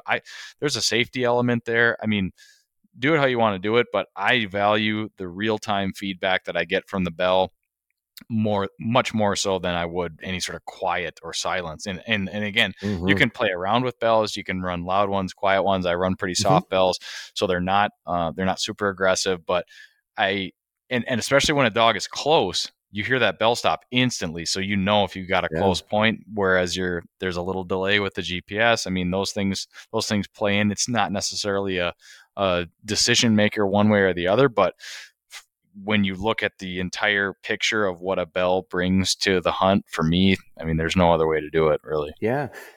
When you say how you can hear it when it stops, you also can tell when they stop just to check in, because or it sounds, slowing down. Yeah, because it sounds different. 100%. I think that when you start looking at like all training, I think training is such a thing where you can the deeper you get into it, the further you go with it, the more you pay attention to really small details. But like, couldn't you say that about everything? And so the idea of like the bell, I love two bells. I love it when there's like these cover dog trials, you're running braces of two dogs, and it doesn't even have to be my dog. I could just be walking the brace and kind of observing. And grouse trials are not a spectator sport. You don't see shit. Like, it's terrible. But it's all audible. And so I don't have to be in front necessarily, because I'm not missing much anyway. But when you start hearing two different bells, and then you're starting to pay attention to the different bell takes a different pattern, and that dog pushes this and does that, you start to understand, like, you know how it is. You walk woods, especially woods that you know where there's areas that are better than others, mm-hmm. and you know when you're coming up on them, and you start to like, you got the routine, you memorize the routine because you've done it so many times and you know what to expect. When you hear the bell, I actually made I felt like I understood the progress of my dog a little bit as we continued, because I'd hear the bell go into an area and I knew what that area was. Like, the bell moved over to here and it drifted, and now it's over here, and I go, there's a swamp over there. There's an edge right there. And it hangs up and it stays there for a while. And I'm going, man, my dog's doing exactly what she's supposed to be doing. Mm-hmm. I also could say she's over here and there's a pine forest or something that there's no reason for her to be in it. Why is she over here? And I go, because I know that woods and I know that bell and I know that she's fooling around in there. So that might get me on my whistle to beep, beep. And now all of a sudden I hear the bell and I go, oh, she responded right to that little peep.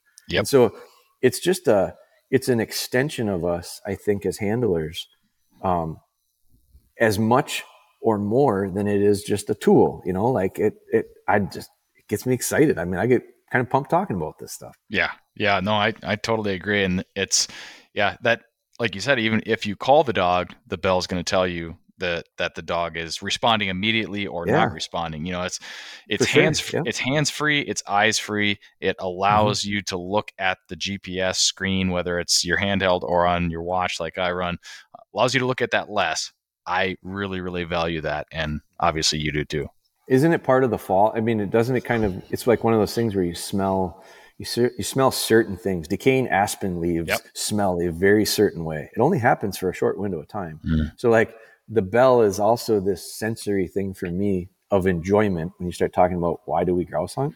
Well, it's all these things. And that's one of them. Like, it's the sound. That sound is like, it's awesome. I don't know if I put up a little clip on Instagram last week of a hunt with Hartley, and I mean, I can play that clip and I just hear his bell. Like, I heard that all flowing. Man, it definitely brings you to the moment. Yeah, for sure. And that's something that I don't run, I've never run a bell. This is the first time I've ever run a dog on a bell. And, I wouldn't need to with them because I don't really lose the vision of them. But this is something that's, it adds to it for me. Yeah. I was going to say, there may very well be something in the water down at Northwoods Bird Dogs, because your comments about the connectedness that you feel with Makina, I would echo those. And I think that's, it's what a good dog should be. But like, the confidence and the trust that I have in my dogs to stay with me as I really independently move through the wood, it's amazing. I almost, if I stop and think about it, how do they stay with me so well when I'm really not consciously focusing on them? And I'm going through the cover the way I want to go through the cover where I think there's birds. And, like you said, some places we've been to before, and it's amazing how quickly they put those pieces together and figure out the spots they found birds last time. But even in new spots, their ability to stay with you and be connected to you it's incredible.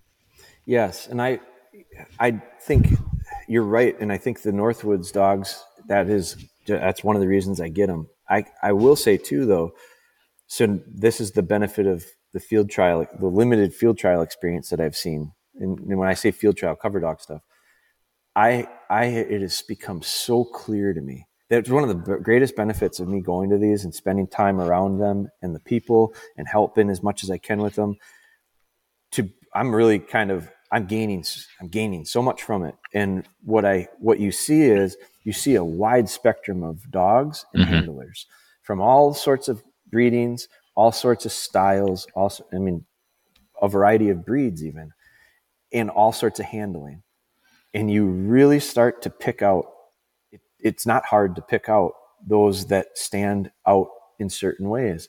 And it's not just a Northwoods dog. There are certain breedings of other kennels that I've watched them for about a year and a half now. Yeah. This will be my second year, but I can pick out dogs and the way they move and the way they act and the way they work with people and go, I'll ask, or I'll look at the brochure because I want to make a little note of where'd that dog come from? Who's that dog out of? Because some dogs really have it. And then some dogs you look at and you go, okay, I see the breeding. I know it. And then you watch it and you go, there's none of that. Well, it's missing with the handler. So a lot of times it's just missing with the handler. Sure. Dog. And so it's the balance. It is the balancing act of, it's not all genetic. It's not all handler. And I don't care how good you are. You have to have, whether you're on the dog's end or the handler's end, you have to have both sides in this. And that to me is like, oh, I love that. Yeah. It really is. It's cool to watch because you don't have to pay attention too deep and too long for stuff to stand out. Yeah. When it comes to that stuff.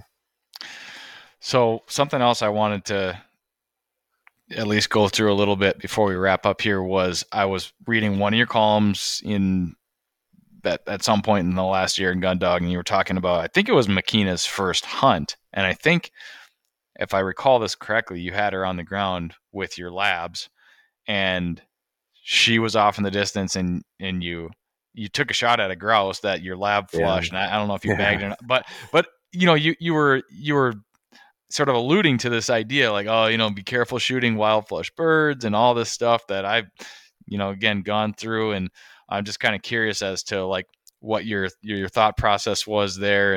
And I kind of have an idea of what the end result was, which is about nothing, but yeah. Yeah. I went through all of these and I think there's so many of these sayings and wives' tales and things that are, never let your dog catch a pigeon, right? We've heard that. Don't let him catch a bird on the ground. Yeah. And when she was young, I put a bird out and she caught it. She pointed it for a split second. She caught it. She killed it. She carried it off. She ran away with it. And she finally brought it back to me. And I was devastated by it because I realized at that point I wrecked my dog. I knew I had totally screwed this thing up because everything I had heard said that. And then I was afraid to tell anybody about it. I went over and I saw Jerry. We worked our dogs. He helped me immensely with confidence in just being able to kind of move past some of those things that I was hung. He didn't even know about it. But at the end of that day, I felt pretty good because he had helped me set me up to succeed here with her and some planted birds. And we're sitting at the truck and I told him about that bird. And I said, hey, I got to be honest with you. She caught a pigeon, and he looked at me. He didn't even react. He kind of smiled. And I go, no, she caught it and killed it and ran off with it and brought it back. And he goes, huh, might have been the best thing that ever happened to her. And I thought, I was floored. And I said, what? What do you mean? And he goes, that could have been, I wouldn't have a problem with that. That might have been the best thing. Might have really started to fire up a little bit. That's not the worst thing in the world. And I said, well, that's not what everyone says. And he goes, yeah, you gotta realize that it's not all set in stone, right? So now with these, that was one example. Now that first, I took her first hunt and my nephew was with actually. And I had my labs with, and we're working, and it was the first weekend, and I'm a little bit excited. I want to shoot bird, Yes. And so I'm a hunter, and we went and we worked, and the first bird actually that I shot that day, she was nowhere around it. She was off hunting. She had no idea it happened. The bird flushed on the trail, right in front of us, flew down the trail. I shot it. My dog ran out, picked it up, brought it back. And I was pumped because we got a bird, but then I started thinking about it and going, oh, wait a minute, I'm supposed to be here with this setter and all this stuff. And I had just coming off of weeks and weeks and weeks of running this dog in the woods and walking up on points and stuff, and really kind of got into that preseason training and was excited about how I'm going to transition it into hunting. And so that was the first bird. Later that day, we're going down a different trail, and she kind of got birdie, and she kind of went on point a little bit, and it was nothing solid. And then all of a sudden, a bird flushed to my left and flew across these raspberries, and I shot, and it went down, and my dog went and retrieved it and brought it back to me. And I got two grouse on opening day, and my nephew hadn't got a shot off yet. And I'm sitting there thinking to myself, holy shit, am I feeling guilty? Because not only did my nephew not get a shot yet, I really should be working on getting him something, but I'm sure I just shot the first two grouse at an opportunity yet. And my setter, who I'm really excited about hunting with this year, hasn't had a chance to point any of them, and there's two less of them right now. And so I had this little moment where I said, how committed are you to this? And it was really and it wasn't like it was, I realized we had a long season ahead of us and everything, but I really did have to think about it and go, what do you want to do? Do you just want to shoot birds? Because if you want to just shoot birds, you could do that. But I don't think that's going to be necessarily the best route to developing her the way I really had intentions to. But now you're in the moment. So it's really easy to say that in June and July and in the spring when you're running them on, it's very easy to say that in the spring. But now you got a gun in your hand. And I love eating them. And I love everything about it. I love holding them. I love plucking them. I love hanging their little fans on in my hunting room. Yep. I like all that stuff. But I had to say, how committed are you? And this kind of goes back to this idea of like, there's a true test at times. Dogs test us. We find out very quickly if we're full of shit or not, because they're going to put you in positions and you have to make decisions. And after that, I sat around the campfire that night. I cleaned those birds and I said, no, I'm not going to do that anymore. I'm not intentionally. And it was intentional that first day. I wanted to shoot those birds. And so I did. And I got that out of my system. And I don't think it's the worst thing in the world, but I did have to at a point say, and that was the point for me, how serious are you? And that was where I was, okay, well, I'm going to hold out. I'm going to wait. If a bird flushes, I'm not going to shoot at it. And that's not to like sound like some big grouse hunter. It would kill me. Yeah. To miss an opportunity, because I don't have that many opportunities and I don't shoot that many birds, but it had to be, to me, it was the reward or the value of it was greater. And that's how I kind of did it the rest of the season. And it didn't take long. I mean, we had, the next weekend, and this was in September, this is when it was really thick and everything. And she was doing great. And, I shot a pointed grouse over her the next weekend. And okay. I was like, oh, so mind blown. It was like catching a trout on a fly for the first time. Yeah. I mean, I haven't caught a lot of them that way, but I'll never forget the first one. And the difference in catching a trout on a fly versus a trout on a spinner or with a spinning rod. Yeah. It's the same trout, but it really feels different. And it feels so good. And I was like, wow, this is, and I almost had to pinch myself a little bit too, because going into the season, I had this goal in mind. And my goal was shoot a pointed grouse, like shoot one good pointed grouse. Like it's gotta be good. And here I am, second week, it's still September, and I did it. And I go, well, what the hell now? Well, that set me up, because then I was like, man, I'm going to expect this every weekend. And we went through a lot of ups and downs, we had some really good stuff, but boy, we had some miserable things too, as far as like performance. Yeah. But it was all part of it. And I wouldn't, you know, I can't wait to do it again with another dog, but here I am, I'm going into my second season, and now we're trying to steady, you know, we're taking the chase away a little bit, and this has been fun, and this has been exciting to do. And it's going to take another, you know, another level of commitment. Once hunting season starts, once I go into the woods, how committed am I going to be to saying you can't chase? Because it could be really easy to kind of let that slip a little bit, and then I'll have a little gut check with, you know, we'll talk with myself and say, well, and that's all stuff that everybody I think goes through. Yep. And I don't think there's a wrong way of doing it. I'm not saying the way I did it is right. Maybe it isn't. A lot of times it isn't. And that's okay, because I just posted something about the process of this breaking. People call it breaking dogs, and I hate the idea of breaking dogs. I just think it carries a bad mindset going into it, right? And so, and, yeah, words mean different things in different, yeah, you know, versus saying like, something like steady, you know? Yeah, right. And so I do try to like, I think about a lot of that stuff. So as I'm going into this, I have found that oftentimes the mistakes or the struggles, the challenges, the things that don't go so well, are mostly because of me. Almost always, I maybe could say always because of me. And they're not bad. They're actually probably the best thing that can happen most of the time. But only if you learn from it. Only if you change. Yeah. Only if you do something different. And that takes a different. You have to look at it differently. Instead of, because I'm guilty of like getting frustrated at times with the things that aren't going so well. And if and when I'm ready to take a look at it and go, instead of being frustrated, get through that part.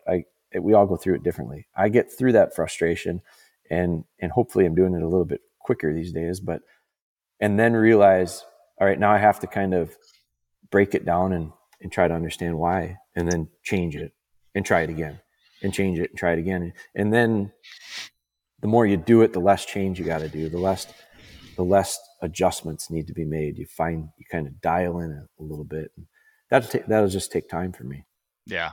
Yeah. I think, I mean, there's some great little nuggets in there. Just, you know, again, when you're newer to something, you know, whether it's your first pointing dog or any number of other things, like the highs feel high and the lows feel low. Right. But it's, you get a little more perspective, and you realize like, you got a young dog still, you're going to have ups and downs and less consistency.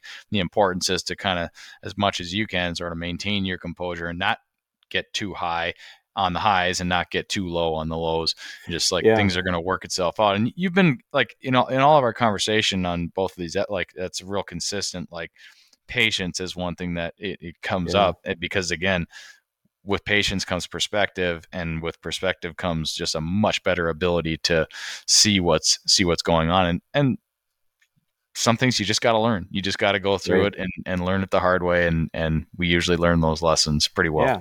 Most things, I think, you know, that's one thing that Jerry Coulter has, and Jerry Hovel too. I went to buy Jerry this spring and saw him, and I picked up different stuff from him, and I the more people you can find yourself around like those guys, the better you're going to be. But like, I feel like, and I wrote about this recently for the Jerry Coulter column, it's his level of consistency as far as how he handles things. When you watch him work a dog, you don't know if the dog's doing great or the dog is doing poor, because he doesn't change much. Yeah. And that's a real stable leader. Like that, when you start talking about mechanics of a dog and a pack mentality and all that, it's a really stable leader, and people have a tendency to follow stability. Like things like stability. So myself included. And so with him, I watched this levelness, and I recognize, and it makes me think about how come. Well, years and years of experience. I don't get too worked up with a Labrador. I mean, we can have a good session or a bad session, and I don't think too much of it, because I'm thinking about more so what will we do next time? Because I'm going to learn from this one. I'm going to take the good stuff and move on. I'm going to figure out the stuff that we struggle with and change it a little bit, and we'll go back and fix that or work on that a little bit the next session. So I'm just thinking about that, and I'm pretty level with that. But when it comes to the setter, when I have a bad session, what now? What, you know, almost not quite panic, but pretty freaking close at times. Getting closer. Yeah, and with him, it's like he's seen it all. He's not worried about, like, if the dog catches the pigeon for him, he may look at that and go, he might set it up intentionally to catch the pigeon for all I know, because he goes, this dog needs that. That dog needed, the dog was a little flat. That dog needed to get a bird in its mouth. So, but here I am going, I might've just wrecked my dog. But he is just, he's got a levelness about his personality that I think is very important for trainers to have. And it allows them to get through things and enjoy it a lot more. And why not? Why do this if you don't enjoy it? If I didn't like training dogs, I wouldn't be very good at it, because why would I? You gotta. And so the better it goes, the smoother it goes, the more you enjoy it, the more you enjoy it, the more you do it. It's a very snowball effect.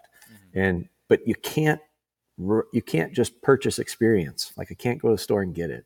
Yeah. And so that'll just take a while. And, I do think there's value. My hope with it is there's value in sharing. Like this conversation, you and I, this probably isn't going to teach a pro much. Like, they're not going to get a whole lot out of this. They're probably going to shake their head. Other than what guys like you and I are thinking, you know, like where are we stumbling? Right. And so there's probably not a whole lot of value in it for them. But for me, if I had listened to this conversation prior to getting her, or not having much, maybe one or two setters and not that into it, I think it would be important to hear this. And you're not going to hear Jerry Coulter in an interview with you talk about this stuff, because this stuff is off of his radar 30 years ago. Exactly. And your questions to him aren't going to be that way. Like, and so there's a little bit of a missing element that ties it all together. And I hope that with some of the stuff that we're trying to do through our social media, through our training library, through our content stuff, because if you peel off the layers, the bird dog part is the part that I go, "Ooh, man, I'm wading through really unfamiliar waters here." And I'm probably real relatable to some people. If you want to talk about, like, teach your dog to come to you when you call him and have him healed and do some of this foundation stuff, you can watch a video of ours that we do these workshops where there's 17 different breeds from all across the country, and has nothing to do with Labradors, has nothing to do with comfort of training retrievers. It's a dog is a dog, and the foundation, it's called a foundation workshop. The foundation is the same. Doesn't vary that greatly. And so that stuff is a very different ball of wax for me than this idea of steadying a dog to the wing and shot. Like, holy man, Google that and you're going to see a lot of pros show you how to do it, but none of them are going to tell you the stories I got. None of them are going to share. None of them are going to show you the video of my dog, because just recently I took this from Jerry Hovel's place, because they do this setup with a bird where it replicates kind of a crippled bird, which is trying to lure their dog away from the nest. For the woodcock banding stuff. Yep. Yeah.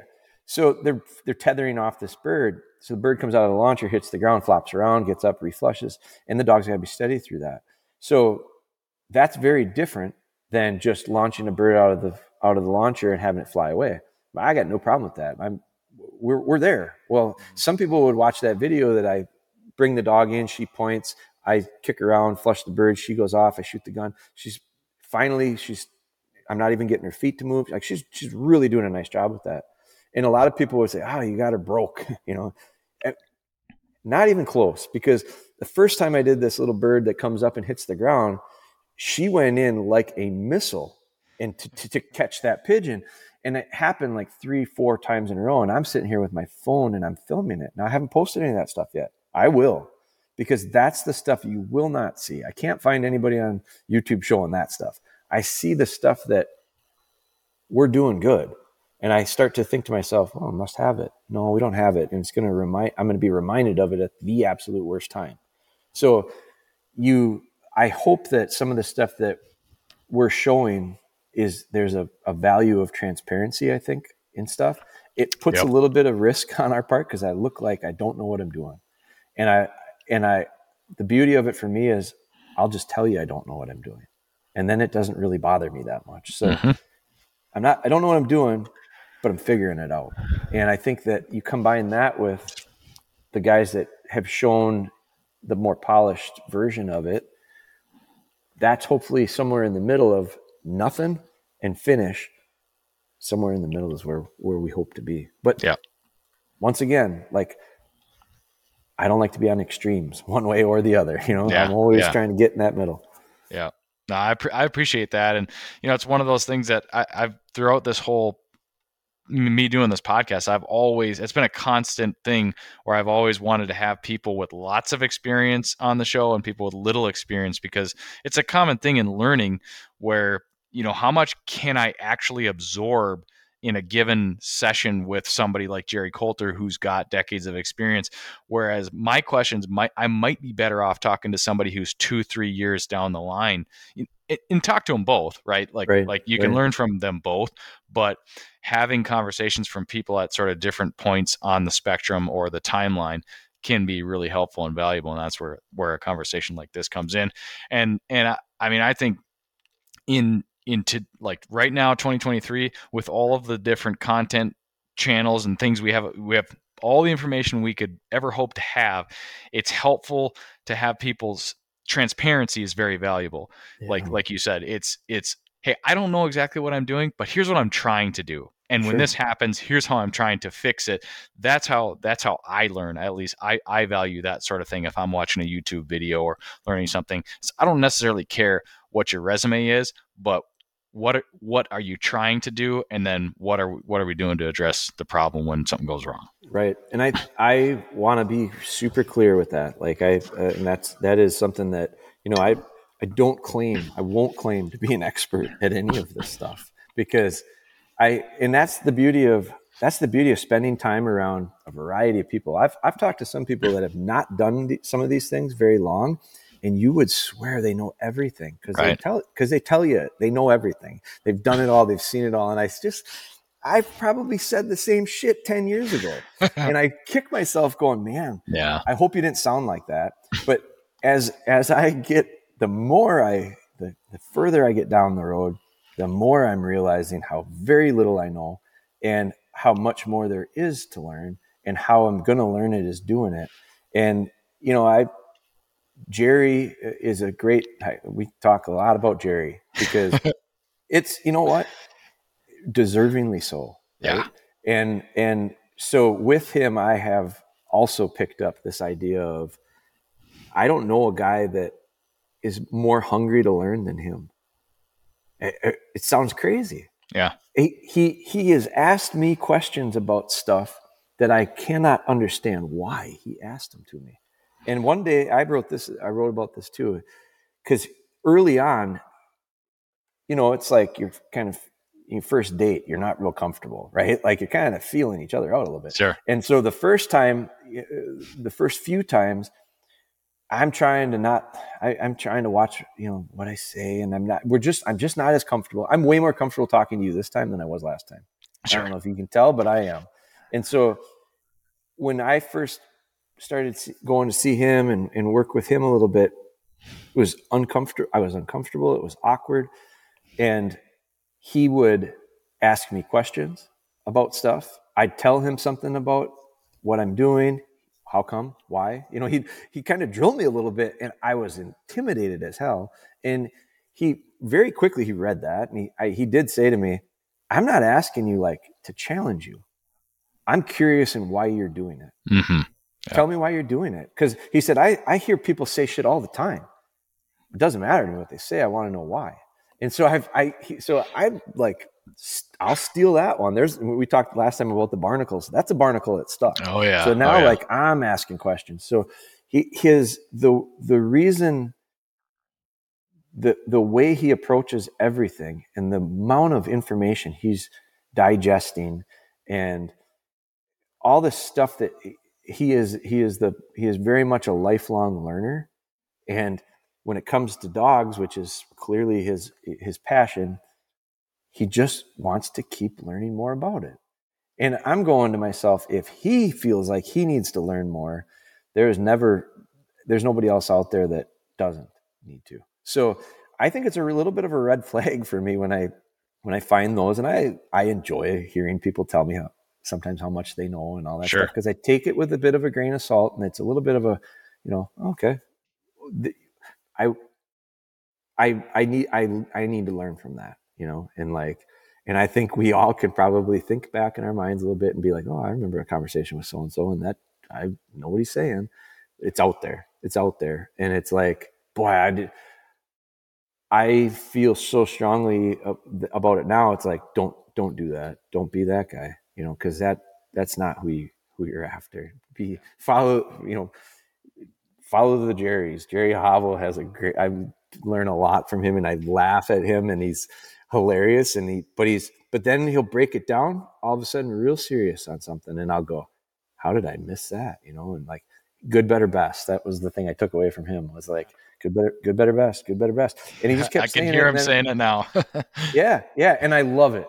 I say it to myself all the time. I think about it going into training, and it's like, the beauty of it too, Nick, is that there's guys like that out there that are willing to and want to, I think, share it. And it's like, man, what a gift. What an awesome thing to be able to share. So I that's where I'm at with it, is like, man, just keep learning stuff. Yeah.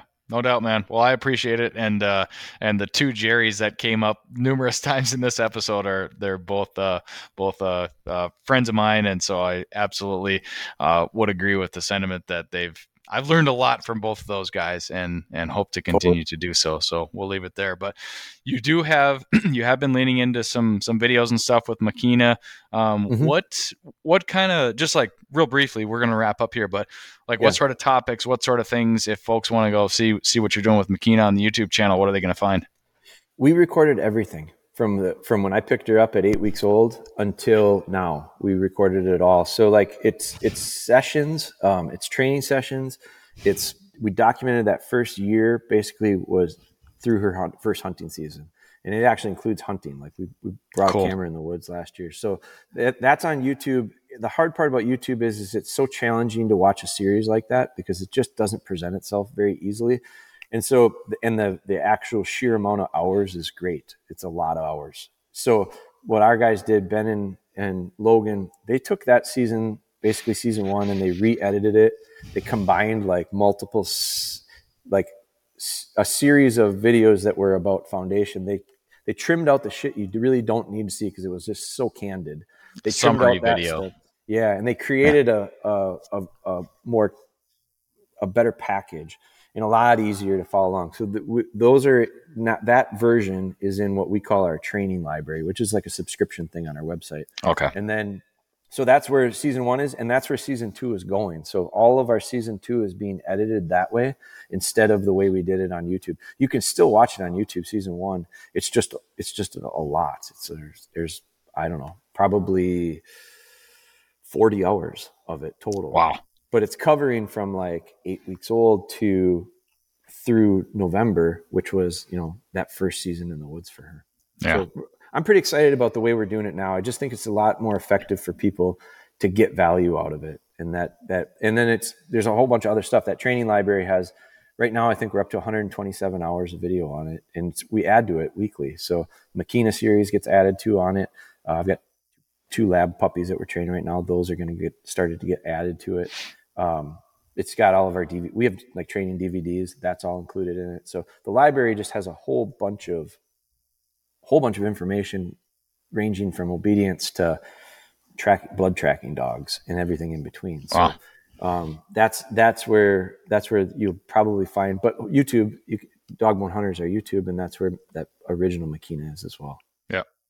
Cool. For the training library, if somebody was at dog100.com, find it there. Yep. Yeah. Okay. Right on our first page there, it'll make you pick. You're either going to go to products or you're going to go to information. It's called the training library. Cool. All right, buddy. Well, hey, thanks for taking some time to come back on the Bird Shot Podcast and talk a little bit more English setters and grouse hunting. Yeah. This was fun as always, and let's keep in touch, man. We could always find an excuse to meet up again in a couple months or so in the grouse woods. I would say it probably makes a lot of sense to do it, so we'll do that for sure.